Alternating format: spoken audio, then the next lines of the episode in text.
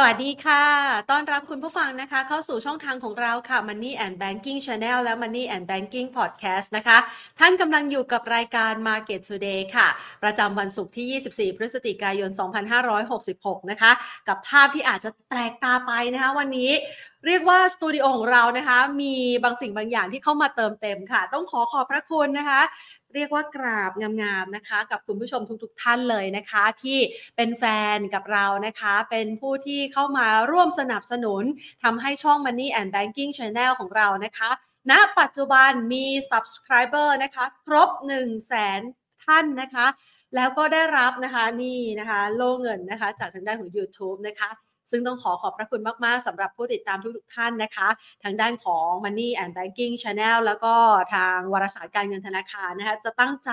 ผลิตเนื้อหาดีๆนะคะเพื่อที่จะมาตอบเรื่องของการลงทุนของคุณผู้ชมนะคะ อย่างต่อเนื่องหรือแม้กระทั่งตอบโจทย์ในเรื่องราวของการเงินละค่ะพยายามจะทำเอาคลิปดีๆ เนื้อหาดีๆ มาฝากกันเป็นประจำนะคะ ช่วงนี้ก็อาจจะ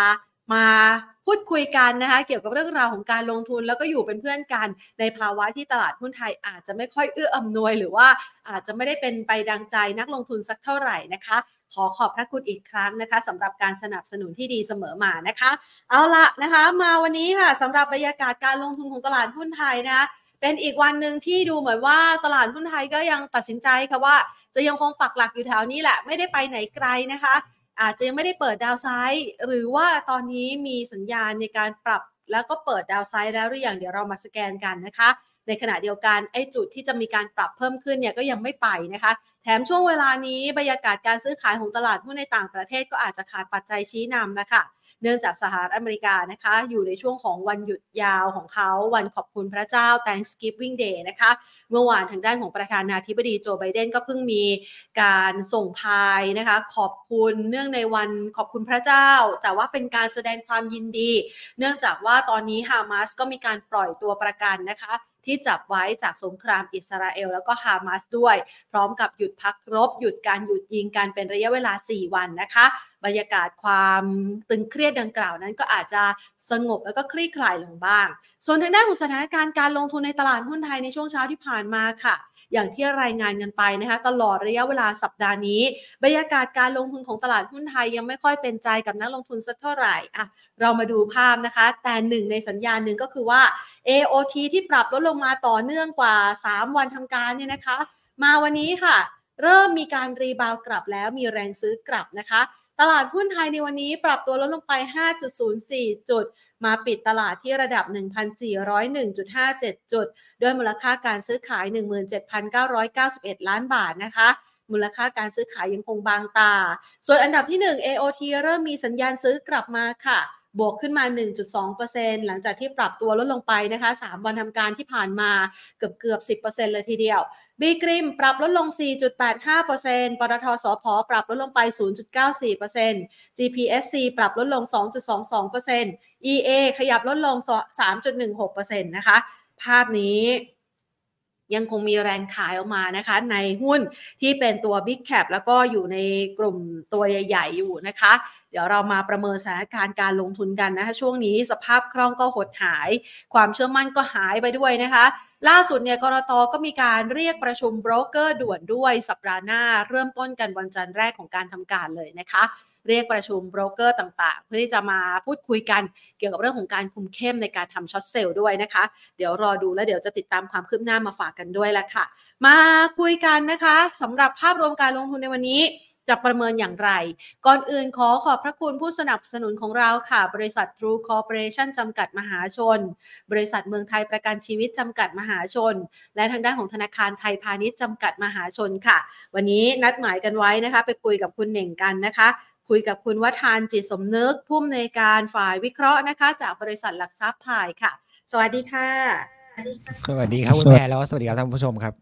ค่ะ คุณเน่งคะวันนี้บรรยากาศการลงทุนของตลาดหุ้นไทยนะคะ จะเรียกว่าอยู่ในช่วงหัวเลี้ยวหัวต่อไหมคะ เพราะว่าหลายคนเนี่ยบอกว่าบีบอัดกันอยู่ตรงเนี้ยมานานแล้วไปก็ไม่ไปสักทีไปข้างบนไม่ไปแต่ว่าดูเหมือนว่าจะเริ่มไปข้างล่างนะคะ เรามองยังไงบ้างคะ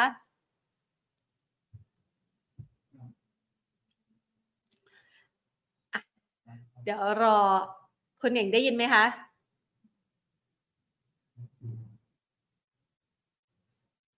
เสียงคุณเน่งหายไป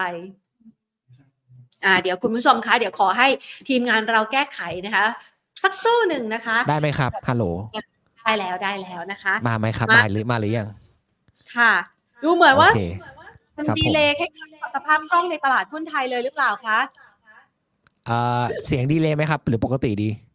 ได้แล้วได้แล้วโอเคได้แล้วอะเดี๋ยวค่ะเดี๋ยวเอาสเดี๋ยวเดี๋ยวเอาสกีผมขึ้นหน่อยเดี๋ยวเดี๋ยวคุยไปพร้อม ๆ กัน ได้ได้เชิญเลยค่ะโอเค อะโอเค ก็อืม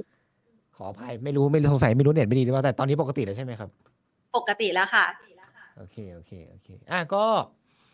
ผมว่าหุ้นไทย เอางี้ก่อนรีรีแคปภาพต้นปีก่อนแล้วกันนะครับ ทุกคนก็ ปีนี้เป็นปีที่หุ้นไทยก็ลงแรงเหมือนกันเนาะนะครับหุ้นแพทย์แล้วก็ท่านผู้ชมนะครับ ปีนี้ถ้าเกิดเรามองกันที่เอ่อ ตัว year to date เนี่ยวันนี้เราน่าจะลบกันประมาณสักสิบสิบหกเปอร์เซ็นกลมๆบวกลบนะครับ year to date ลบไปสิบหกเปอร์เซ็นต์เอ่อน่าจะเป็นดัชนีที่บวยสุดในโลกใบนี้ คิดว่าอืมจากผลสำรวจในหลายๆเรา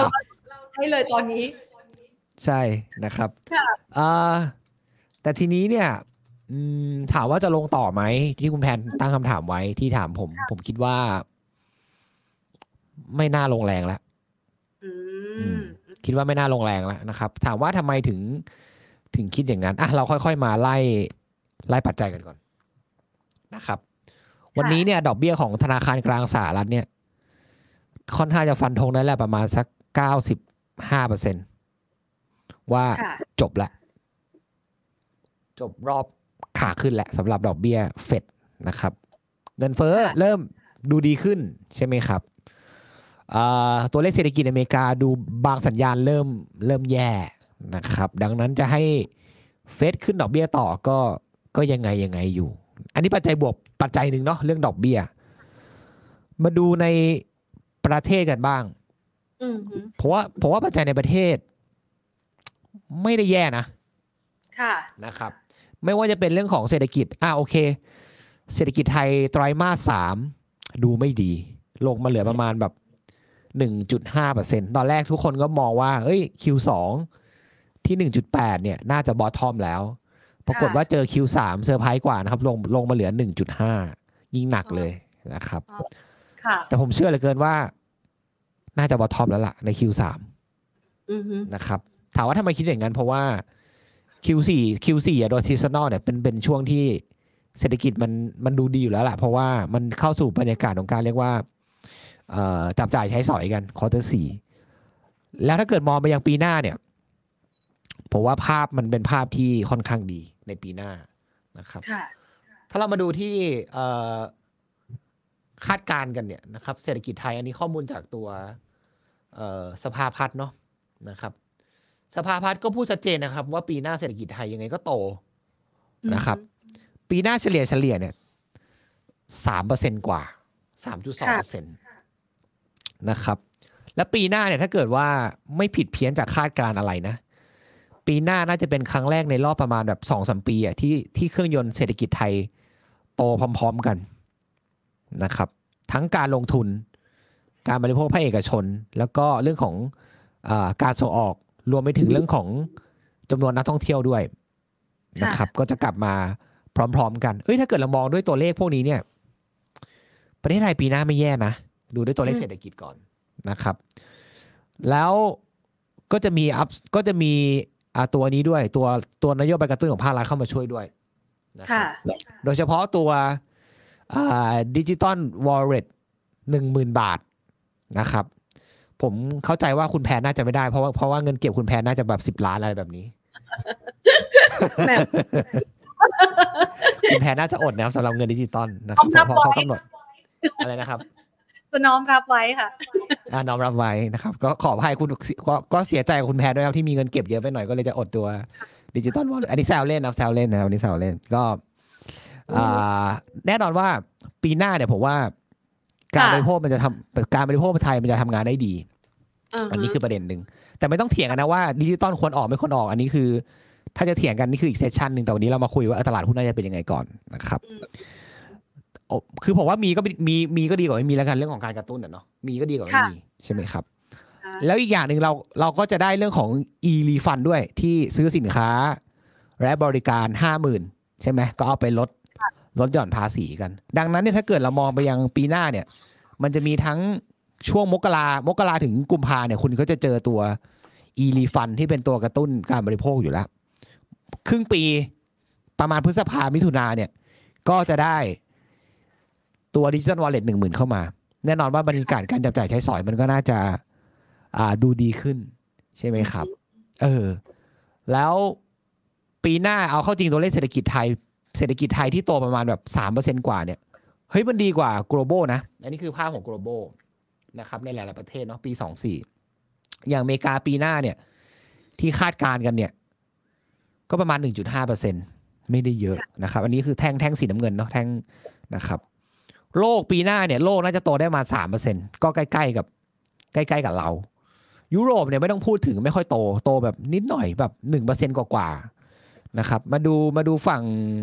อ่า Middle East บ้าง Middle East อาจจะโตดีหน่อยนะครับ ประมาณแบบสามเปอร์เซ็นกว่าๆนะครับ แล้วก็ถ้าไปดู Emerging เนี่ย Emerging ปีหน้าก็ยังดูดีอยู่นะ แล้ว Emerging เนี่ยจริง ๆ ก็ส่วนใหญ่ก็เป็นคู่ค้าเรานะครับ หลายประเทศเลยที่อยู่ที่วนเวียนอยู่ในประเทศเกิดใหม่เนี่ยส่วนใหญ่เป็น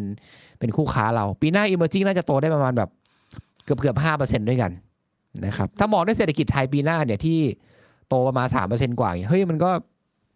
โอเค ใช่ไหมก็แบบ not bad ใช่ไหมครับ นี่คือเหตุผลค่ะอะไรเหตุผลที่ผมผมรู้สึกว่าเฮ้ยหุ้นไทยมันไม่น่าแบบ มันไม่น่าจะไปลงแรงอะไรไปแบบมากกว่านี้แล้วอะนะครับอ่าฮะแล้วโอเค แต่คือช่วงนี้ตลาดมันก็จะเหงาเหงาๆหน่อย เหมือนที่คุณแพนตั้งหัวข้อไว้นะครับว่าอืมสภาพสภาพคล่องหดเซ็ตหมดทางไปต่ออะค่ะก็จริงเพราะว่าถ้าเกิดเราดูด้วยดูด้วยรูปนี้เนี่ย อันนี้อืมคือมูลค่าซื้อขายของของของตลาดตลาดหลักทรัพย์อะเนาะนะครับ ก็จะเห็นว่าปีนี้เนี่ย มันตกจริงนะครับ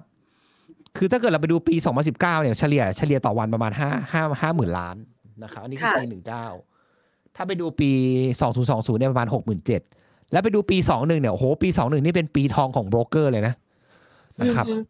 ปี 21 เนี่ยมูลค่าซื้อขายต่อวันประมาณเกือบเกือบ90,000 ล้านต่อวันนะครับ แล้วปี 22ลงมาเหลือประมาณ70,000 ล้าน แต่พอมาปี 23 เนี่ย ก็ ก็ตามสภาพอะเนาะทุกคนทุกคนก็เห็นพร้อมกันว่า เมื่อวันเมื่อวานปะหรือเมื่อวันไหนที่ตกที่ตกมาเหลือสามหมื่นสามหมื่นสี่อะค่ะเออ เออ ก็แบบก็น้อยอยู่อะไรเงี้ยนะครับ แต่แต่เชื่อผมไหมครับว่าไอไอความแบบงงงงเงินเงินแบบกงกงอะไรแบบเนี้ย ทุกทุกครั้งนะ มันเป็นจุดซื้อหุ้นที่ดีอืมจริง ๆ แต่แต่คือคนส่วนใหญ่อะเราจะแบบ เรามักจะไปแบบ happy กัน หรือแบบมีความสุขกันในช่วงที่ตลาดมันเป็นขาขึ้นไงค่ะใช่ป่ะอย่างเช่นต้นปีทุกคน happy หมดเลยโหตลาดเนี่ยช่วงต้นปีเนี่ยทุกคน happy หมดเดี๋ยวเปิดกราฟให้ดู เนี่ยช่วงเนี้ยเห็นป่ะตลาดขึ้นมา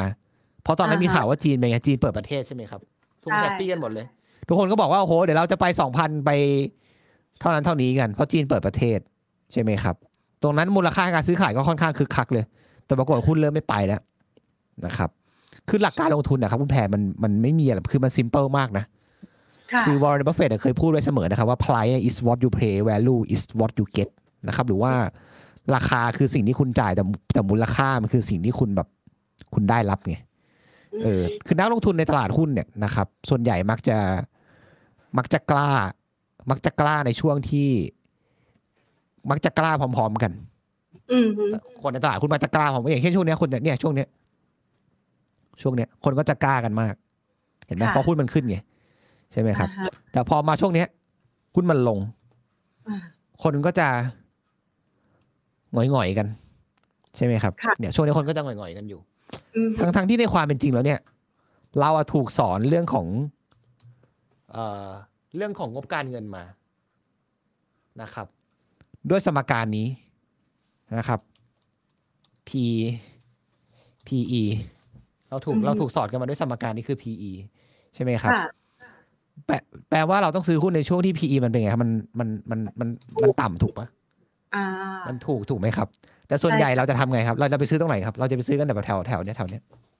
เนี่ยเราก็จะซื้อกันแถวนี้ใช่ค่ะ ไหมครับ ซึ่งซึ่งมันผิดไหมมันผิดไงมันผิดอืมลอจิกในการลงทุนไงถามว่าคนจะกล้าช่วงไหนเนี่ยคนคนจะกล้ากันมากเลยคือช่วงนี้ เนี่ย ช่วงนี้คนจะกล้ากันมากเลยโอ้จีนเปิดประเทศ ทุกอย่างอือฮึ นั่นนี่เซ็ตพันเจ็ดซื้อเลยสุดท้ายเป็นไงครับ ก็อยู่บนยอดดอย ใช่ไหมครับ แต่วันนี้หุ้นมันเป็นไงหุ้นมันก็ลงมาให้ละอืมฮึใช่ไหมครับ ซึ่งมันกำลังสอดคล้องกับทฤษทฤษฎีนี้เลยนะเห็นปะ PE ค่ะใช่ไหมครับ วันนี้ PE หุ้นไทย ถ้าเราไปดู PE อะเฮ้ยไม่แพงนะ อันนี้คือ PE ตอนนี้นะครับค่ะ คือถ้าเกิดเราใช้กำไรของปี 2023 เนี่ย PE มันน่าจะอยู่ประมาณ 10อะถ้าดูจากรูปนี้ประมาณ 10 10 15 เท่าปลายๆ15 เท่านิดๆประมาณนี้ประมาณนี้นะครับ แต่แต่ถ้าเกิดไปดูอ่าถ้าเกิดเราใช้กำไรปีหน้านะครับ ใช้ใช้ผลประกอบการปีหน้าเนี่ย ผมเข้าใจว่านักวิเคราะห์เนี่ยทำกำไรของเซ็ตเนี่ยอยู่ประมาณ100บาทต่อหุ้นนะนะครับค่ะเซ็ตวันนี้อยู่เท่าไหร่ครับ กลมๆ คือพันสี่อืมฮึหารหนึ่งร้อย PE คือสิบสี่เท่า ถ้าเกิดใช้กำไรปีหน้านะ บนบนสมมติฐานว่าเอ่อกำไรไม่ผิดคาดนะครับ แปลว่าไอ้เส้นสีเนี่ยครับคุณแผนเส้นสี น้ำเงินอันเนี้ยครับ ถ้าเกิดใช้กำไรปีหน้าเนี่ย PE PE จะต่ำกว่าค่าเฉลี่ยแล้ว อืมฮึอืมเพราะว่าเพราะว่าอย่างที่บอกค่าเฉลี่ยมันอยู่ประมาณ ค่าเฉลี่ยอยู่ประมาณสิบห้าเท่านะครับ แต่ถ้าเกิดเราใช้กำไรปีหน้าเนี่ยที่หนึ่งร้อยบาทต่อหุ้นเนี่ย PE วันเนี้ยตกที่สิบสี่เท่าสิบสี่เท่าเนี่ยแปลว่าวันนี้เนี่ยไอ้เส้นสีฟ้าฟ้าๆเนี่ย มันก็จะลงมาต่ำกว่าเส้นสีสีเหลืองแล้วอืมเออ แปลว่าวันเนี้ยเอ้ย valuation หุ้นไทยมันก็ไม่ได้อยู่ไม่ได้อยู่ในจุดที่มันเรียกว่า มันแพงมากนะ เออ แต่เพียงแต่แบบเราก็ต้องแบบอดทนนะและและเชื่อในในเชื่อในทฤษฎีไงเพราะทฤษฎีอะมันมันสอนว่าเราต้องซื้อหุ้นในช่วงที่หุ้นมันถูกถูกไหมครับ แล้วช่วงที่หุ้นมันแพงเราก็ต้อง เราก็ต้องขายกันอืมฮึใช่ไหมครับ คือถ้าถ้าเกิดสังเกตดีๆเนี่ยตลาดหุ้นมันก็มีรอบของมัน เนี่ยจริงๆ ถ้าเกิดเรา เราเข้าใจไซเคิลของมันนะหุ้นมันมีขึ้นมีลงเป็นเรื่องแบบปกติมากๆเลยนะ ค่ะ เนี่ยเห็นปะคือถ้าเกิดคุณดูในภาพใหญ่คุณก็จะรู้ว่าเห็นปะ มันก็มีบางปีที่แบบ เนี่ย บางปีมันก็แบบ มันก็ลงมาอย่างเงี้ยอ่าฮะแต่เดี๋ยวมันก็ขึ้น เห็นไหมแล้วมันก็ลง แล้วมันก็ขึ้น แล้วมันก็ลงมันมันก็ มันเหมือนมันเป็นแบบวงจรของมันอะแค่นั้นเองนะครับ แต่สิ่งแต่สิ่งหนึ่งที่มันอ่าค่อนข้างแบบน่าสนใจมาก ๆ เลยคือ คุณแพนเชื่อไหมครับว่า สถิติหุ้นไทยคือมันไม่ลบสองปีติดต่ออืมฮึเออ สมมุติว่า สมมติว่าปีเนี้ยค่ะปีเนี้ย ปีเนี้ยแล้วโอกาสที่จะเป็น ปีเนี้ยโอกาสที่จะเป็นบวกเนี่ยผมว่ายากแล้วยากอ่าฮะโอกาสที่จะเป็นบวก แต่โดยสถิติอะหุ้นไทยไม่ลบสองปีติดต่อ เฮ้ย แปลว่าอย่างน้อยนะ สมมติสมมติสมมติว่าถ้าเกิดว่าสิ้นปีเนี้ยสิ้นปีสองพันยิบสามเนี่ยมันปิดที่พันสี่นะแปลว่ามันจะติดลบประมาณแบบ มันจะติดลบประมาณสิบสิบหกเปอร์เซ็นตอืมฮึ แต่โดยสถิติอะมันจะไม่มันจะไม่ติดลบสองปีติดต่อแปลว่าอย่างน้อยปีหน้าเนี่ย มันพอคาดหวังได้ว่า ถ้าถ้าปลายปีเนี้ยปิดพันสี่อย่างน้อยๆปีหน้าเนี่ย ยังไงก็ปิดเกินพันสี่ตามสถิติ เออผมว่าอันเนี้ยมันพอมีความหวังอยู่นะครับ แล้วอย่างที่บอกคือวันเนี้ย valuation หุ้นไทยมันก็ก็ไม่ได้แพงเอ่อจนเกินไปแล้วปีหน้าเนี่ย เราจะได้ เราจะได้เครื่องมือตัวใหม่เข้ามาช่วยด้วยนะ คือตัว TESG พูดพูดชื่อยากจัง TESG ที่เป็นกองทุนตัวใหม่ที่รัฐบาลเพิ่งอ่าประกาศขายออกมา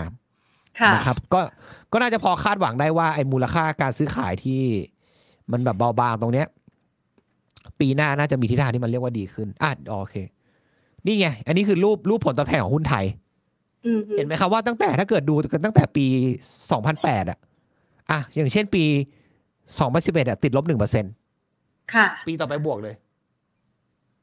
เห็นไหมแล้วปีปี2013ติดลบหนึ่งสี่อ่าฮะบวก เห็นไหมแล้วก็หนึ่งหนึ่งห้าติดลบสิบสี่ปรากฏหนึ่งหกก็กลับกลับขึ้นมาเป็นบวกเลย แล้วไปดูปีหนึ่งแปดหนึ่งแปดลบสิบเอ็ดปีถัดไปบวกหนึ่งปียี่สิบเนี่ยลบแปดปีถัดไปบวกสิบสี่อะแล้วเดี๋ยวเรามาลุ้นกันว่าปีเนี้ยถ้าปิดลบสิบเจ็ดเนี่ย ปีหน้ามันจะกลับมาเป็นบวกได้ไหมค่ะ เอาแค่บวกบวกสองเปอร์เซ็นก็ดีใจแล้วเอาเอาไม่ต้องบวกเยอะเอาแค่แบบสองเปอร์เซ็นก็ก็ happy แล้วอืม แต่โดยสถิติอะมันมันเป็นอย่างนั้น แปลว่าตลาดหุ้นไทยปีหน้าเนี่ยผมเชื่อว่า มีลุ้นละกันอะเอาวะอะ valuation ก็ถูกรัฐบาลก็กระตุ้นเศรษฐกิจขนาดนี้ เอ่อกองทุนตัวใหม่ก็มีค่ะอะถ้ามันจะถ้ามันจะลงก็อะให้มันรู้กันไปแล้วกันอะอ่าถูกไหมเออค่ะอันนี้คือมุมมองที่ ผมมองต่อตลาดอยู่ก็เลยมองว่าดัชนีนะตรงนี้เนี่ยผมกลับมองว่ามันเป็น เป็นนิมิตหมายอันดีงามหรือเป็นโอกาสอันดีงามที่เราจะเข้าไปแบบไปเก็บกันมากกว่าที่จะกลัวกัน เพราะว่าหุ้นมันก็ลงมาให้แบบลงมาขนาดนี้แล้วและในทางเทคนิคนะอือฮึถ้าเกิดว่ามันยกโลได้เนี่ยหมายถึงว่าไม่ต่ำกว่าตรงเนี้ยไม่ไม่ไม่ต่ำกว่าหนึ่งสามเก้าศูนย์ตรงเนี้ยค่ะเทคนิคระยะเทคนิคระยะสั้นจะค่อนข้างจะ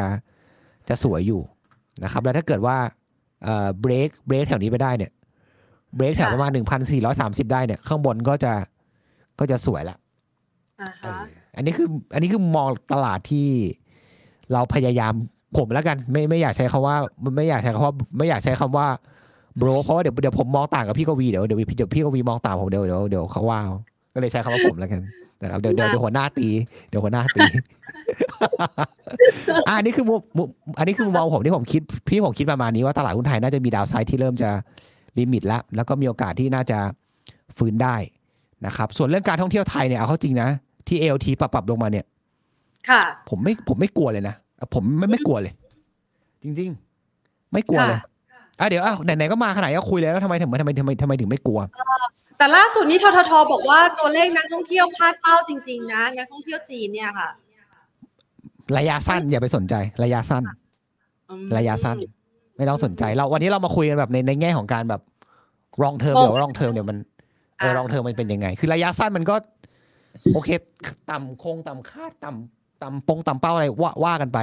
แต่ถ้าคุณหลับตานะ แล้วคุณมองภาพยาว คุณจะเจอรูปนี้ก่อนอือฮึอันนี้คือรูปจำนวนนักท่องเที่ยวต่างชาติ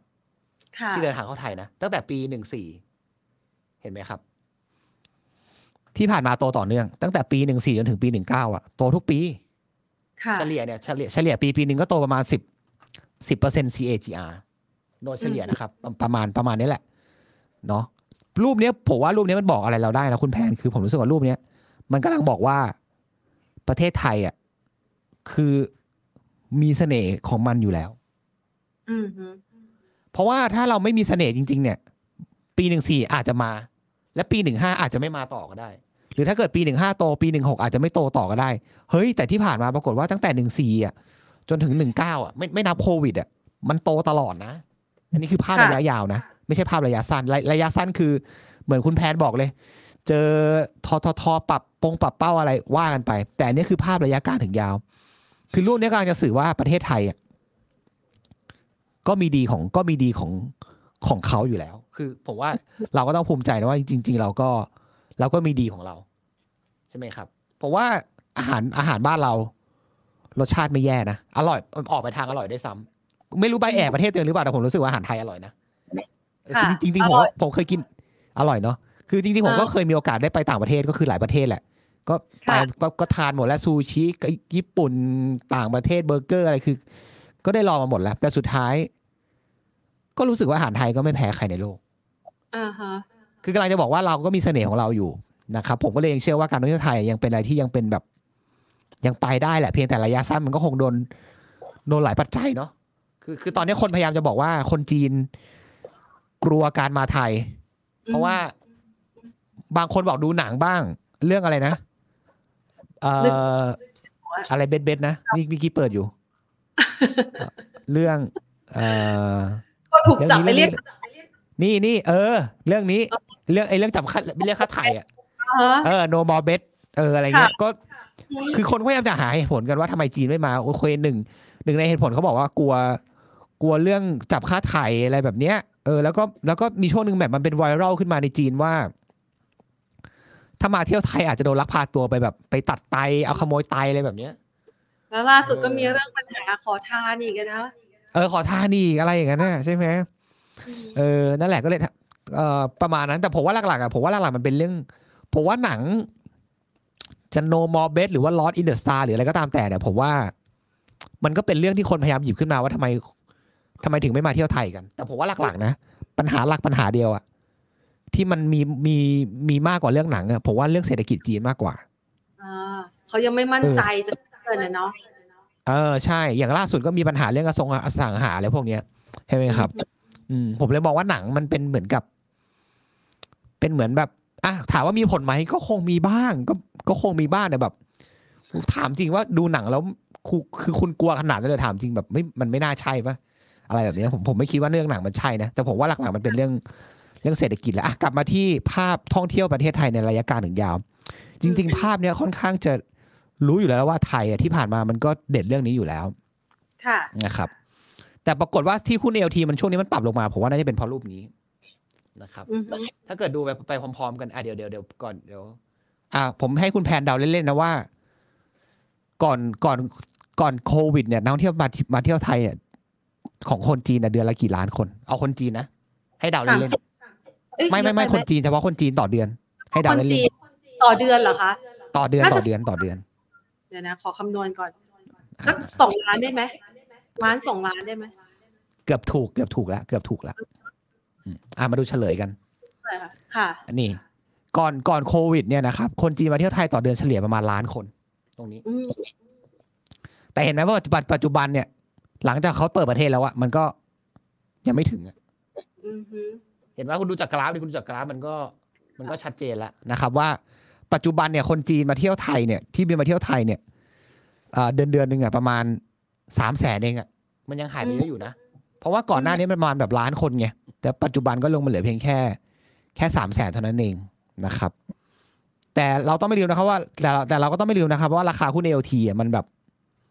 มันเล่นกันไปแบบไกลเหมือนกันใช่ไหมอือฮึเออเนี่ยคือคือราคาหุ้นเอลทีแบบ คือกลับมาแถวนี้แล้วอะมีช่วงหนึ่งกลับมาแบบเจ็ดสิบหกบาทอะทั้งทั้งๆที่จำนวนนักท่องเที่ยวมันยังไม่ได้กลับมาไงใช่ไหมครับอ่าฮะพอ พอมันเป็นอย่างนั้นนะนักลงทุนบางส่วนเขารู้สึกว่าเอ๊ะหรือจีนจะไม่กลับมานะ หรือว่าการท่องเที่ยวไทยจะไม่กลับมาเหมือนเดิมเขาก็เลยพยายามที่จะแบบว่า ลดความเสี่ยงกับสถานะตรงนี้ไปบ้างนะครับ ด้วยการแบบอะขายหุ้นเอลทีออกมา แต่อย่างที่ผมบอกอะผมกลับมองว่าวันนี้เป็นโอกาสในการซื้อ เพราะว่าผมเชื่อว่าในระยะยาวเราประเทศไทยยังมีมีเสน่ห์ที่ดีอยู่ ในระยะยาวนะไม่ไม่ไม่นับระยะสั้น แล้วมาดูรูปนี้ผมรูปผมว่ารูปนี้เป็นรูปที่ที่น่าสนใจ อ่า เอางี้ก่อน ปกติเนี่ยถ้าเราเป็นคนไทยเนี่ยหรือแม้กระทั่งคุณแพนเนี่ยนะครับ เวลาที่เราอยากจะไปเที่ยวเนี่ยผมเชื่อว่าคนไทยจะนึกอยู่เถอะนึกนึกถึงสองสามประเทศด้วยกันว่าอยากไปเที่ยวประเทศอะไรคุณแพนอยากอะสองสามประเทศเนี่ยคุณแพนคิดว่าคนไทยอะชอบชอบไปไหนแบบมาก ๆเลยสองสามประเทศเนี่ย ญี่ปุ่น เออ ญี่ปุ่นกับถูก ญี่ปุ่นแล้วมีอะไรอีกเกาหลีอะเกาหลีถูก อะเห็นปะทุกคนเนี่ยเห็นปะทุกคนจะคิดอย่างเงี้ยว่าเฮ้ยถ้าคุณเป็นคนไทยนะ ถ้าฉันจะค่ะไปเที่ยวนะ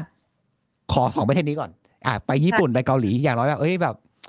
ไปใกล้แฮปง่าปี้ยที่อ่า ไปแฮปปี้ที่โตเกียวไปฮอกไกโดหรืออาจจะบินไปโซลไปแบบไปเที่ยวเมียงดงไปแบบเอ่ออิตาลีอะไรเงี้ยใช่ปะอืมตอนแรกใช่ตอนแรก ผมผมต้องเล่าอย่างนี้ก่อนว่าปะอ่า ผมอะพอดีพอดีช่วงที่ผ่านมาผมต้องทำข้อมูลเกี่ยวกับการท่องเที่ยวเยอะเพราะว่า อ่า พอดีมีงานนิดหน่อยที่ที่เกี่ยวข้องกับการท่องเที่ยวก็เลยหาข้อมูลเยอะ ก็เลยเอามาฝากกันนะครับ ใช่คือทุกคนอะรอจีทุกคนคิดว่า ญี่ปุ่นเกาหลีอะน่าไปสำหรับคนไทยสำหรับคนไทยนะสำหรับคนไทย ผมก็เลยอยากรู้ว่า เอ๊ะ แล้วในปีในปี 2019 เนี่ยไอตัวเลขคนที่เดินทางไปเที่ยวเกาหลีหรือเดินทางไปเที่ยวญี่ปุ่นเนี่ย มันเยอะหรือเปล่าเมื่อเทียบกับคนที่เข้ามาไทยอือฮึดูที่รูปนี้ครับ ปรากฏว่าเขาแพ้เรานะอ่าเออ ปรากฏว่าในปี 2019 เนี่ย ประเทศไทยเนี่ย มีนักท่องเที่ยวต่างชาติอะ เข้ามาเที่ยวอะ เยอะกว่าญี่ปุ่นอีก ญี่ปุ่นเนี่ยยังแค่32ล้านคนเองนะอืมเออในขณะที่เกาหลีที่แบบเนี่ยพวกที่ชอบกันอะโอปป้าแบบเนี่ยแบบนะอีแตวออะไรเงี้ยโอปป้าแบบเอ้ยผมก็ชอบดูผมก็ชอบดูซีรีส์เกาหลีนะเออเกาหลีอะมีคนไปเที่ยวแค่18ล้านคนเองนะอืมแต่ในขณะที่ไทยอะเฮ้ย40ล้านนะอ่าฮะเออ มันก็แปลว่าเฮ้ยจริง ๆ แล้วอะในสายตาของของต่างชาติอะ เขามีมุมมองที่ที่ดีกับไทยมากกว่าญี่ปุ่นหรือมากกว่าเกาหลีอีกนะ ค่ะ เออ เนี่ย ผมเลยเชื่อว่าในระยะยาวแล้วเนี่ยประเทศการท่องเที่ยวไทยอะยังไงก็ ก็กลับมาได้แหละ เพียงแต่ช่วงนี้มันก็คงโดนเรื่องเงินเฟ้อโดนเรื่องดอกเบี้ย โดนเรื่องเศรษฐกิจจีนโดนเรื่องอะไรต่ออะไรมันเลยทำให้แบบช่วงภาพภาพช่วงสั้นมันดูแบบ กระตุกกระตุกกระตุกไปบ้างแต่ภาพระยะยาว ผมเชื่อว่าเทรนด์เนี้ยมันไม่เปลี่ยนไอ้เทรนด์ตรงเนี้ยมันไม่เปลี่ยนนะครับ แล้วถ้ามาดูรูปอีกรูปรูปนี้ อันนี้คือเอาข้อมูลมาจากตัว Travel US นะครับค่ะไปสำรวจว่า destination ไหนหรือว่า หรือว่าเป้าหมายไหนที่แบบว่าเป็นเป้าหมายหลักของคนทั่วโลกที่อยากมาเที่ยวอือฮึปรากฏว่าภูเก็ตอะติดอันดับ ติดอันดับที่สิบเอ็ดนะ เฮ้ย ไม่ขี้เหร่นะอือฮึเออเนี่ยภูเก็ต แต่โอเค เบอร์หนึ่งอะคือปารีสค่ะนะครับ แล้วสองก็เป็นแบบโบราโบราซึ่งนี่ผมไม่รู้จักนะ แล้วก็พวก Glacier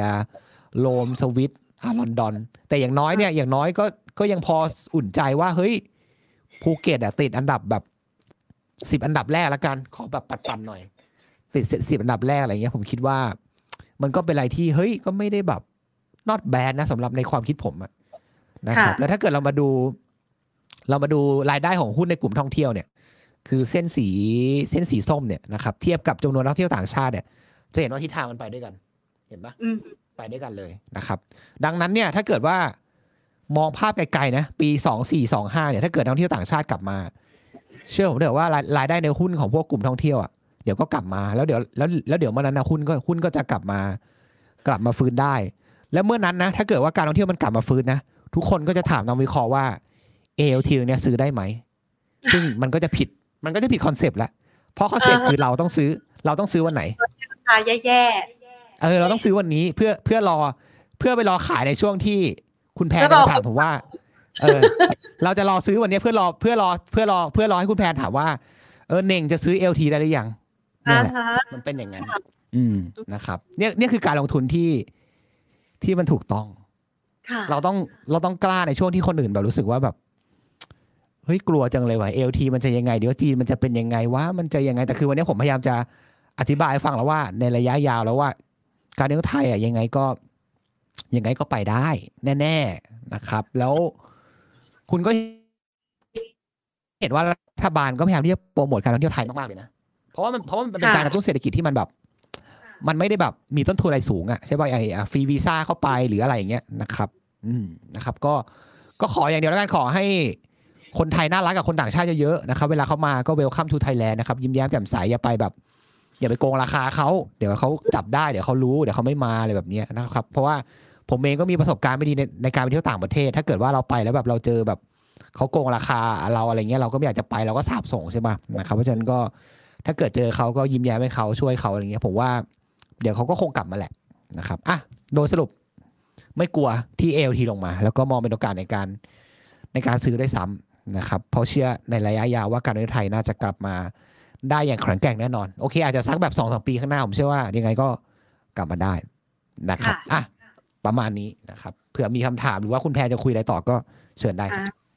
ไม่กลัวที่จะซื้อราคานี้เอา AOT ก่อนละกันนะคะ เพราะว่ามันครับลงมา 3 วันติดเป็นแท่งสีแดงที่มีวอลลุ่มค่อนข้างเยอะนะคะ ตอนนี้เนี่ยคือคุณเน่งแนะนำว่าเก็บได้เลยเหรอหรือว่าเราต้องรอให้เขาหมดแรงขายก่อน คือเพราะว่ามันมีผมว่าเอาว่าเอาเอาว่าทยอยสะสมแล้วกันขอใช้คำว่าทยอยซื้อดีกว่านะครับอืมอืมเขามีใช้คำว่าการทยอยซื้อแล้วกัน ในประเด็นเรื่องของกองทุนที่อาจจะมีการจัดชั้นหุ้นที่มีฟรีโฟลดต่ำเข้าสู่การที่จะโหลดเม็ดเงินใหม่เข้ามาซื้อด้วย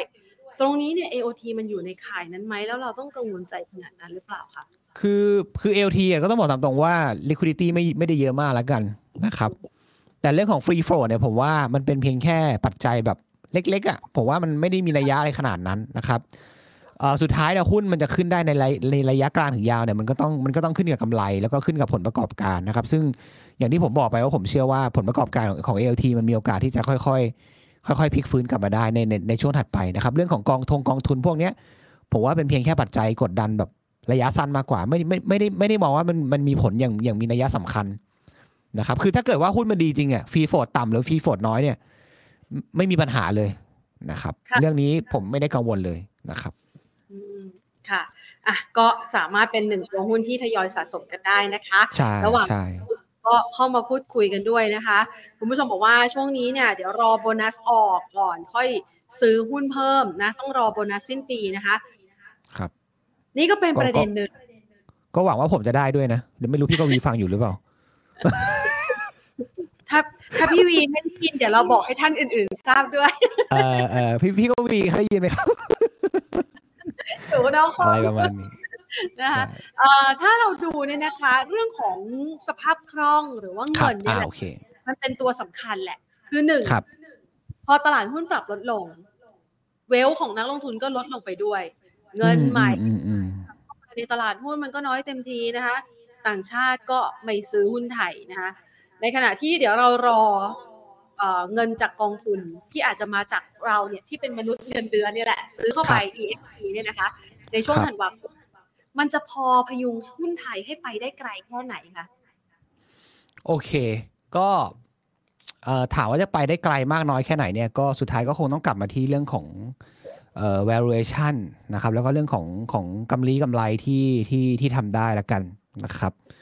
ก็อะเอาเอาในทางกราฟก่อนแล้วกันนะเดี๋ยวผมให้ให้ทั้งให้ทั้งให้ทั้งสองมุมมองแล้วกัน คือถ้าเกิดในเชิงเทคนิคเนี่ยเอ่อถ้าเกิดเราตีเส้นนี้ลงมาเนี่ยนะครับ มันก็จะมีแนวต้านประมาณเนี้ย อันนี้คือแนวต้านใหญ่ประมาณ 1,500 1,530นะครับคืออันนี้คือในเชิงเทคนิคส่วนถ้าเกิดเป็นในเชิง valuation เนี่ยอย่างที่บอกนะถ้าปีหน้าทำประมาณการสัก 100 บาทต่อหุ้นเนี่ย ผมว่า PE ประมาณ 16 เท่าเป็นเป็นเป็นเป็นเลนที่ผมรับได้ คือแบบว่า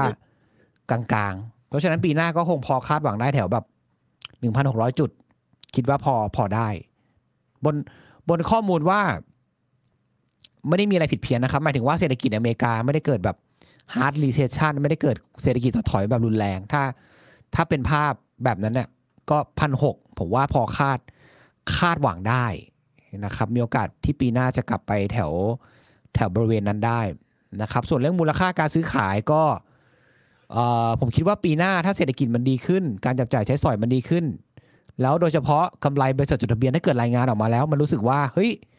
โอเค หรืออะไรแบบนี้ผมเชื่อว่าน่าจะมีเม็ดเงินที่เข้ามาบ้างนะครับ อย่างน้อยในต่างชาติ ถ้าเกิดว่าเขารู้สึกว่าหุ้น US หรือว่าหุ้นต่างประเทศมันแพงไปเนี่ยผมเชื่อว่าเอางี้ก่อน คือหุ้นไทยวันนี้เนี่ย ต้องยอมรับอย่างหนึ่งก็คือว่า เราไม่ได้มี sector ที่มาเซ็กซี่เหมือนเขาค่ะใช่ไหมครับเราไม่ได้มีแบบอ่า เทคคอมพานีเราไม่ได้มีแบบเมตาเราไม่ได้มีแบบ NVIDIA ไม่ได้มีแบบ Microsoft ไม่ได้มีแบบ OpenAI อะไรแบบเนี้ยแต่สิ่งที่สิ่งที่วันนี้เรามีก็คือว่า เรามีของที่อาจจะไม่ได้โตมาก แต่ก็เริ่มเริ่มไม่แพงนะครับ คือในเชิง valuation น่ะเราไม่ได้แพงมากหรอก แต่ถ้าเกิดไปดูหุ้นต่างประเทศวันนี้มันแพงมากอย่างเช่นแบบ คุณรู้ว่า Nvidia ที่กำไรโตๆอะอย่างอย่างวันนี้ PE ก็แบบแปดสิบเท่าเก้าสิบเท่าอย่างเงี้ย มันก็ค่ะแพงใช่ไหมครับ แล้วปีหน้าถ้าไม่ผิดคาดการณ์อะไรนะ ผมเชื่อว่าเฟดน่าจะเริ่มลดดอกเบี้ยนะครับ แล้วถ้าเฟดลดดอกเบี้ยเนี่ยสิ่งที่มันจะเกิดขึ้นตามมาคือดอลลาร์มันจะอ่อนค่านะครับ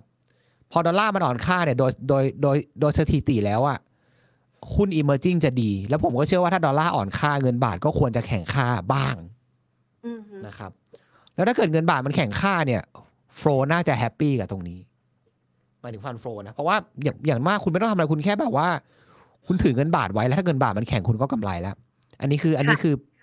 ประโยชน์แรก และประโยชน์ที่สองเนี่ย ถ้าเกิดว่าเขามองว่าอเมริกามันเริ่มแพงเกินไป เขาอาจจะแบบอะเอาอย่างเงี้ยผมอาจจะบอกว่า ผมอาจจะบอกว่าเฮ้ยขอเม็ดเงินของของท่านสักนิดนึงก็ได้ เอามาตาในหุ้นไทยบ้างเพราะว่าวันนี้หุ้นไทยถูกไงคุณอาจจะแบบrotation มาบ้าง โอเค อเมริกาอเมริกาเซ็กซี่แหละ แต่วันนี้มันเป็นความมันเป็นการเซ็กซี่ที่แบบมันก็แพงไง ใช่ไหมค่ะหรือคุณหรือคุณอาจอาจจะมาอาจจะสวิตช์มาหาแบบคนที่แบบวัยกลางกลางๆวัยกลางกลางๆแต่ยังแบบ ยังพอเซ็กซี่อยู่นิดนิดนึงอย่างเราอืมอย่างเงี้ยนะครับ ผมคิดว่ามันก็พอคาดหวัง fund flow ในในปีหน้าได้นะครับอะก็เลยคิดว่าปีหน้าสภาพคล่องบรรยากาศการซื้อขายเศรษฐกิจทุกอย่างน่าจะค่อย ๆ ฟื้นกลับมาได้นะครับ อันนี้เป็นสิ่งที่ผมมองส่วนคาดหวังได้เท่าไหร่ก็อย่างที่บอกไปพันหกร้อยจุด เป็นแนวต้านที่พอพอน่าจะขึ้นขึ้นไปทดสอบได้ในปีหน้านะครับ ส่วนถ้าเกิดเป็นทางเทคเป็นทางเทคนิคก็อย่างที่บอกไปประมาณ 1,530 จุด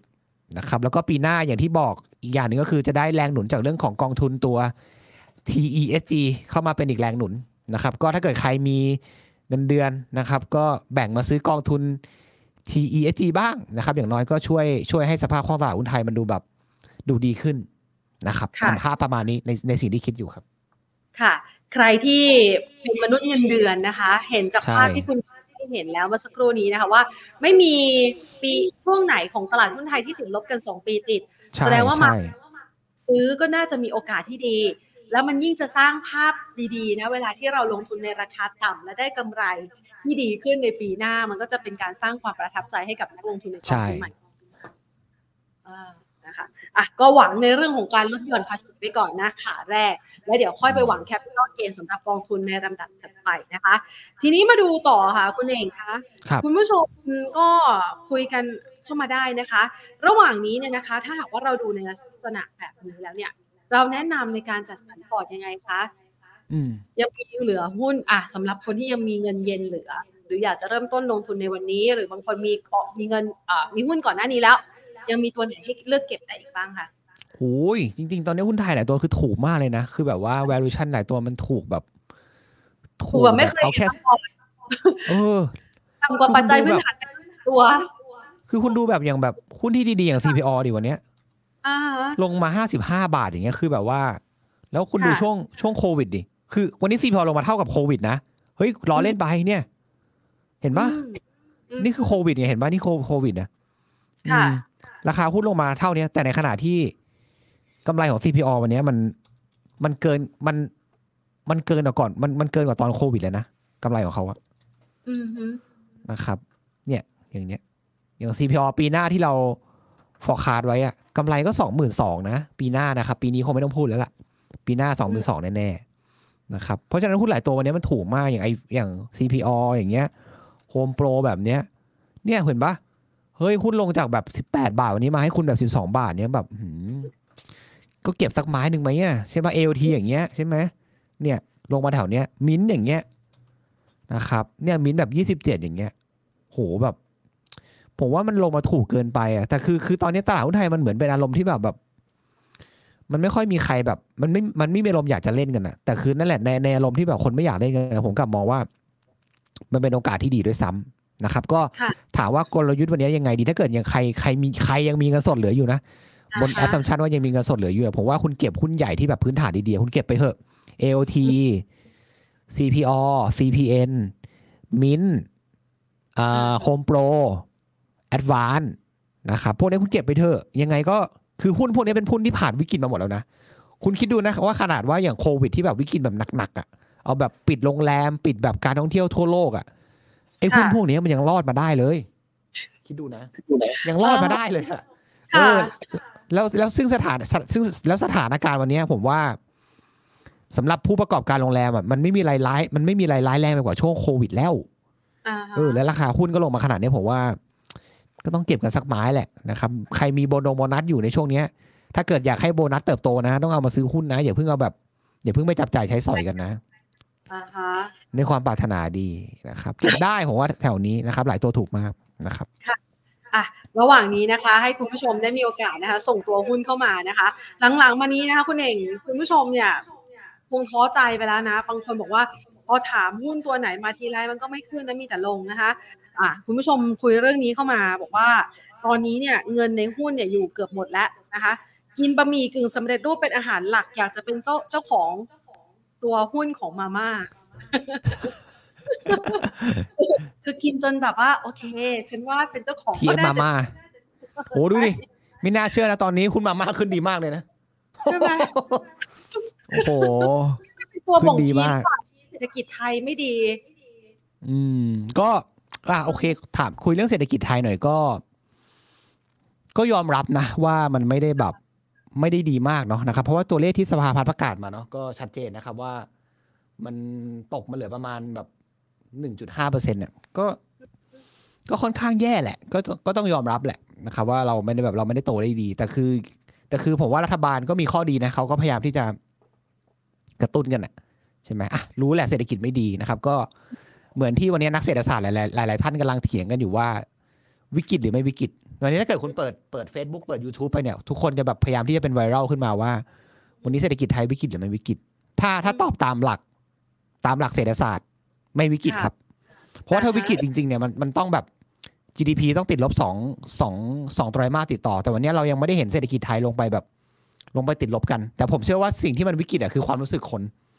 ความรู้สึกคนว่าเอ๊ะรู้สึกเงินมันขาดขาดว่ะมันแบบมันไม่ค่อยแบบ ไม่ค่อยมีเงินกันอะไรเงี้ย โดยเฉพาะกลุ่มข้างแบบ ข้างล่างอะนะครับ ผมว่าวันนี้เนี่ยปัญหาหลักของคนคนไทยตั้งแต่ข้างล่างจนถึงตรงกลางเนี่ยสิ่งที่มันเกิดขึ้นคือ เราแบกหนี้กันเยอะเกินไปนะครับ โดยเฉพาะข้างล่างเนี่ยข้างล่างเองเนี่ยอาจจะเผชิญเรื่องของหนี้นอกระบบเยอะนะครับ แล้วมันดอกเบี้ยมันก็สูงเลยนะพวกหนี้นอกระบบนะครับ ส่วนคนมิดเดิลขึ้นมาเนี่ยก็ไปก็เผชิญปัญหาเรื่องของหนี้ครัวเรือนนะครับ วันนี้หนี้ครัวเรือนไทยก็ 90% GDP ก็ค่อนข้างเป็นเลเวลที่ ก็สูงอยู่เหมือนกัน มันก็เป็นตัวที่ก็กดดันการบริโภคอยู่แหละนะครับ อืมแต่ผมก็เชื่อว่าทุกอย่างก็น่าจะค่อยๆค่อยๆดีขึ้นแหละ ปีหน้ารัฐบาลน่าจะเริ่มกระตุ้นครั้งใหญ่นะครับ แล้วก็มีรัฐบาลก็มีแนวคิดว่าอยากจะลงมาแก้ปัญหาเรื่องหนี้ครัวเรือนด้วยนะครับ ก็ได้แต่ภาวนาว่าหลังจากนี้ จะมีแต่สิ่งดีๆเกิดขึ้นในประเทศไทยนะครับ แล้วก็สำคัญที่สุดก็คือ อย่าเป็นหนี้กันเยอะนะครับอืมก็นี่อันนี้ก็ขอเตือนด้วยความหวังดีเราอย่าไปสร้างหนี้กันคือช่วงนี้รถไฟฟ้าเปิดตัวเยอะนะใช่ไหม โหมีค่ะ BYD Seal มีอัตโตสามมีเดี๋ยวเทสลาจะเปิดโมเดลสามอีกโหแบบเย้ายวนเหลือเกิน แต่เราก็เอาตามกำลังทรัพย์ละกันนะครับ อย่าไปแบบเป็นอย่าไปเป็นหนี้ที่แบบว่าเยอะมากจนเกินไป เพราะว่า พอมันเป็นหนี้ที่เกินไปเนี่ย สุดท้ายเศรษฐกิจมันก็เดินยากใช่ป่ะพอสมมติว่าผมต้องซื้อรถขึ้นมา เดิมทีผมมีเงินจะไปบริโภค สุดท้ายผมไม่มีเงินไปบริโภค เศรษฐกิจมันก็ มันก็โตยาก พอมันโตยากสุดท้ายมันก็กลับมาเป็นปัญหาที่เกี่ยวเนื่องกับตลาดหุ้น นะครับอืมฮึประมาณนี้อะนะคะ ก็อาจจะบางคนบอกว่ามันเศรษฐกิจไม่วิกฤตหรอก แต่อยากให้วิกฤต เพราะอยากได้ดิจิตอลวอลเล็ตเนี่ยแหละนะคะอะต้องก็ก็เสียใจกับเสียใจกับคุณแพนอีกครั้งนะที่คุณแพนไม่ได้ตรงนี้นะผมต้องขอขอเสียใจด้วยจริงๆจริงค่ะ เป็นถือว่าเป็นคำอวยพรๆเป็นคำอวยพรนะเป็นคำอวยพรแล้วเป็นคำอวยพรนะคะ จะได้มีฐานะร่ำรวยนะคะอะงั้นมาดูต่อค่ะ คุณเน่งคะ ตัวครับผม hard commodity คุณผู้ชมถามนะคะ บอกว่า hard commodity เนี่ยหลายตัวเริ่มสร้างตั้งตัวได้แล้ว กลุ่มเหล็กเนี่ยนะคะ เรามองยังไงบ้างคะ ผมยังเฉยๆอยู่นะ เพราะว่าวันนี้เนี่ยเอางี้ก่อน สินค้าพวก commodity เนี่ยไม่ว่าจะเป็นตัวปิโตรเคมีนะครับน้ำมันเหล็กถ่านหินบาบาบาพวกนี้มันเป็นคอมมูนิตี้ซึ่งมันจะดีมากๆเนี่ยในช่วงที่เศรษฐกิจโลกมันมันกลับมาดี ซึ่งวันนี้เนี่ยก็ต้องเรียนตามตรงว่าเศรษฐกิจโลกยังไม่ได้กลับมาดีนะครับ เราเห็น อัตราการว่างงานในสหรัฐเริ่มขยับขึ้นนะครับเราเห็นค่ะ PMI ของของยุโรปเมื่อคืนยุโรปรายงาน PMI มาส่วนใหญ่คือเละเทะหมดเลยนะครับ ต่ำต่ำกว่าเลเวล50หมดก็เข้าก็เรียกว่าเข้าสู่ภาวะหดตัวนะครับ เราเห็นจีนรายงานตัวเลขเศรษฐกิจมาก็ยังไม่ดีมากนะครับ ในช่วงที่ผ่านมาเมื่อก่อนเศรษฐกิจจีนโตปีหนึ่งแบบหกเปอร์เซ็นสิบเปอร์เซ็นก็เคยทำได้ แต่ล่าสุดเองก็ตกมาเหลือแบบสี่เปอร์เซ็นปลายๆอย่างเงี้ยนะครับ แล้วยังมีปัญหาเรื่องอสังหาในในจีนอีกอืมนะครับ แน่นอนว่าวันนี้เนี่ยเศรษฐกิจโลกยังไม่ดี เพราะฉะนั้นพวก commodity เนี่ยผมคิดว่ายังไม่ดีนะครับ อย่าไป bet เลยผมว่าถ้าเกิดจะ bet จริงๆเนี่ยมามา bet กับ domestic play ยังยังดูแบบน่ารักน่าลุ้นแล้วก็ดูมีมี upside มากกว่ากลุ่มกลุ่ม commodity อีกนะครับอ่านะคะเอ่อวันนี้เนี่ยมันก็มีหุ้นที่เกี่ยวข้องกับค่าระวางเรือ ที่ปรับอ่าตัวอ่าดีขึ้นตามมาตรการกระตุ้นเศรษฐกิจของจีนด้วย อันนี้มองยังไงคะก็ก็ผมว่าระยะสั้นเพราะว่าถ้าเกิดดูจากกราฟผมเนี่ยคือไอตัว BDI อะครับ ตัวเอ่อค่าระวางดัชนีค่าระวางเรือมันเริ่มมันเริ่มแบบปรับขึ้นมาเนาะก็ระยะสั้นก็คงเป็นเป็น sentiment บวกให้กับอ่าพวกหุ้นในกลุ่ม PSL หรือว่า TTA นะครับ แต่ใดๆก็ใดใดๆก็ตามแต่คือช่วงนี้มันเป็นเรื่อง seasonal ในการในการขนขนพวกสินแร่เหล็ก ซึ่งปกติมักจะมาช่วงนี้แหละนะครับแต่หลังจากนี้เดี๋ยวก็จะเริ่มเริ่มเงียบๆแล้ว เพราะฉะนั้นกลุ่มนี้ก็เป็นเพียงแค่แบบเก็งกำไรมากกว่า เก็งกำไร trading อะไรแบบนี้ผมว่าผมว่าพอได้นะครับ แต่แต่อย่าเพิ่งไปไปเล่นอะไรเยอะ เพราะว่ามันยังมีความเสี่ยงเรื่องของเอ่อ global demand อยู่นะครับอืมค่ะอะงั้นไปต่อนะคะ คุณผู้ชมถามนะคะบอกว่าอย่างตัว ตัวอ๋อบอกว่าแต่ละตัวเนี่ยที่เมื่อสักครู่นี้นะคะ คุณเน่งบอกว่ามันน่าสนใจเนี่ยเขาบอกว่าน่ากังวลใจนะอย่างอืม CPO อืมคู่แข่งอย่างเซนทรันที่อาจจะเกิดขึ้นในอนาคตหนึ่งมองยังไงคะก็จริงๆก็ก็มีหลายกระแสเข้ามานะครับว่าคนก็คนก็กลัวเรื่องของการแข่งแข่งขันเข้ามาเรื่องของ GO Wholesale เนาะที่เซ็นทรัลเพิ่งเปิดตัวตัว GO Wholesale ขึ้นมานะครับ จริงๆ เอางี้ก่อนผมว่า GO Wholesale ก็เป็นเพียงแค่ตัวหนึ่งที่ที่ต้องจับตาดูแต่ถามว่า CPALL จะสูญเสียความสามารถในการแข่งขันไปเลยหรือเปล่า ผมไม่ได้ไม่ได้คิดขนาดนั้นนะครับ เพราะว่า GO Wholesale ก็เป็นเหมือนกับ ถ้าเปลี่ยนไปง่ายก็เหมือนเป็นแมคโครขนาดขนาดหนึ่งนะครับ แต่คุณต้องมาเรียนนะครับว่า CPALL เนี่ยเขาก็มีทั้งมีทั้งเซเว่นอีเลฟเว่นมีทั้งเทสโก้โลตัสแล้วปัจจุบันเนี่ยเริ่มเริ่มที่จะเริ่มที่จะกำลังจะสยายปีกไปยัง ต่างประเทศด้วยซึ่งต่างประเทศเนี่ยกำลังไปได้ดีเลยนะครับโดยเฉพาะเซเว่นที่อยู่ในลาวแล้วก็แล้วก็กัมพูชาโอเค การแข่งขันในประเทศเนี่ยมันอาจจะดูรุนแรง แต่เอาเข้าจริงเนี่ย GO Wholesale เนี่ยแผนที่เขาว่าแผนจะเปิดยังไม่ได้เปิดเยอะขนาดนั้น ก็เปิดแค่แบบหลักประมาณแบบสิบ10 สาขาประมาณนี้การแข่งขัน ผมไม่ได้คิดว่ามันจะ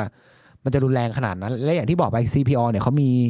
มีทั้งโลตัสมีทั้งเซเว่นที่ยังเป็นตัวตัวคอยเสริมให้อยู่ตัว GO Wholesale อะจะเป็นเพียงแค่คู่แข่งที่อยู่ใน category เดียวกับแมคโครเท่านั้นนะครับส่วน category อื่นเนี่ยอ้าวคุณก็เคยเห็น Family Mart มาเปิดใช่ปะแต่สุดท้ายเนี่ยสุดท้ายก็ไม่สามารถที่จะสู้เซเว่นได้ แล้ววันนี้เนี่ยส่วนใหญ่ก็ร้านสะดวกซื้อส่วนใหญ่ก็เป็นเซเว่นด้วยซ้ำนะครับคือผมว่าเรื่องของ supply chain หรือต่างๆนะผมว่า CPALL หรือว่าเซเว่นเนี่ยเขาวางระบบไว้ค่อนข้างแข็งแรงมาก ๆ คู่แข่งจะอาจจะอาจจะสู้ได้ แต่ก็แต่ก็คงแบบก็คงสู้ได้ยากหน่อยนะครับยังยังยังเชื่อในเรื่องของ platform model ที่ ที่แข็งแรงของ CPALL ยังยังไม่ได้กังวลว่าคู่แข่งรายใหม่จะเข้ามาทำให้แบบ มันน่ากลัวขนาดนั้นนะครับอือฮึค่ะ อะก็เป็นตัวหนึ่งนะคะ ที่หลาย ๆ คนให้ความสนใจ ตัวนี้บ้าง ตัวดีค่ะ ตัวดีหุ้นชื่อดีนะคะ โอ้อันน่านี้สนผมไม่มี ผมไม่มีข้อมูลพื้นฐานเลยอะครับ อันนี้ต้องต้องขออภัยจริง แต่แต่ถ้าดูด้วยดูด้วยเทคนิคแล้วจริง ๆ ก็ ก็เริ่มเห็นทรงที่เรียกว่าก็สวยขึ้นนะ ก็ก็มองแนวต้านแถวห้าบาทห้าสิบอันนี้ขอขออภัยจริงไม่ ไม่เคยศึกษาปัจจัยพื้นฐานเลยนะครับอือฮึอืมค่ะนี่คุณผู้ชมน่าบจะอกเป็นว่าหุ้นหุ้นเล็กมากๆอะค่ะ ใช่คุณผู้ชมบอกว่าส่วนใหญ่แล้วปัญหาคือตอนนี้คนไม่มีตังค์เออ ก็จริงนะ ก็คงเป็นไปได้ ก็คงเป็นเป็นไปได้ เออขนาดหน้าอย่าน่ากลัวยังแบบคู่แข่งก็คือไม่มีตังค์เออ ถูกอืมมันก็ไม่รู้ว่าจะเอาเงินจากที่ไหนมาใส่อะนะคะ ใช่ใช่ถามตัวหุ้นที่เกี่ยวข้องกับกลุ่มโรงพยาบาลบ้างดีกว่านะคะ ครับรอช่วงนี้ก็ลงมาเหมือนกันนะ โรงพยาบาลมันมีจังหวะเก็บไหมคะ ก็คงต้องดูเป็นรายตัวนะครับ ว่าตัวไหนนะครับ อย่างเช่น ตอนนี้ที่ตลาดเหมือนกับกังวลอยู่คือตลาดกลัวตัวบำรุงราษฎร์อยู่นะครับ เพราะว่าตลาดมองว่าตัว BH เนี่ยมันมีรายได้จากรายได้จากชาวตะวันออกกลางเยอะซึ่งวันนี้ตะวันตะวันออกกลางเนี่ยยัง ยังมีปัญหาอยู่เรื่องของสงครามนะครับ ระหว่างฮามาสกับอิสราเอล ก็กลัวว่ามันจะมีปัญหาลามมาได้นะครับ เพราะฉะนั้นผมคิดว่าสวิตช์ไปหาแบบหุ้น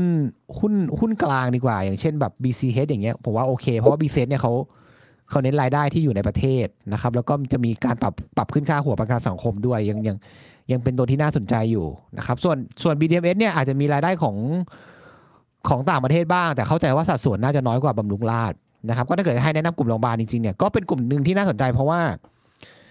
เอ่อเป็นกลุ่มที่ไม่ได้ผันผวนตามภาวะเศรษฐกิจมากละกันนะครับก็ถ้าเกิดชอบก็จะมี BDMs แล้วก็แล้วก็ BCH จะเป็นตัวที่จะเป็นสองตัวที่น่าสนใจครับอืมฮึค่ะอะนะคะให้เอาไว้นะคะเพื่อให้คุณผู้ชมได้ไปเลือกลงทุนกันนะคะ ช่วงนี้ก็อยู่เป็นกำลังใจกันไปก่อนเนาะในภาวะที่ตลาดหุ้นไทยอาจจะไม่ค่อยคึกคักสักเท่าไหร่ แต่ในมุมมองใช่บอกว่าเดี๋ยว สักประมาณปีหน้าน่าจะกลับมาคึกคักเหมือนเดิมใช่น่าจะดีขึ้นนะครับ น่าจะดีขึ้น แล้วเดือนหน้านี่เรามองว่ามันจะเป็นวันหยุดยาวของต่างชาตินี่น่าจะเยียบยิ่งเงียบเหงากว่านี้ไหมคะเออมีคนถามคำถามนี้แต่คุณเชื่อไหมครับว่าปกติแล้วเนี่ย โดยซีซันอลแล้วว่าธันวาคมอะเราจะโดนเราจะโดนลักหลับกันตลอดเลย อ่า แต่ส่วนใหญ่จริงๆตอน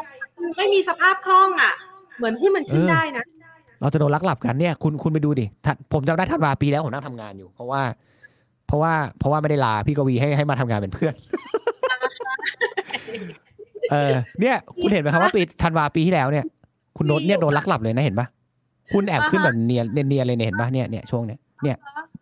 เนี่ยค่ะอันอันนี้คือปีปีสองสองถ้าไปไปดูปีสองหนึ่งก็เหมือนกัน ปีค่ะสองหนึ่งเนี่ยโดนลักหลับเหมือนกัน เห็นบ้านี่คือธันวาเห็นป่ะหุ้นขึ้นนะอืมเนี่ย เห็นป่ะเอ้ยสถิติเดือนธันวาหุ้นไทยเฉลี่ยสองเปอร์เซ็นต์นะครับ ผลตอบแทนอะ ค่ะ คือหลายคนคิดว่า หุ้นธันวาไม่ดีแต่จริงๆไม่ใช่นะครับธันวาเนี่ยเป็นเป็นช่วงที่ตลาดมันจะแบบแอบขึ้นเนียนๆอะอะแอบขึ้นแบบกึบกึบกึบกึบรู้ตัวอีกทีหนึ่งเอ้าขึ้นเอ้ามาขึ้นไปแล้วเหรอถึงตรงนี้แล้วเอออะไรแบบเนี้ยเพราะฉะนั้นผมว่าถ้าเกิดใครจะเก็งกำไรดีๆนะ ถ้าเกิดใครอยากเก็งกำไรเนี่ย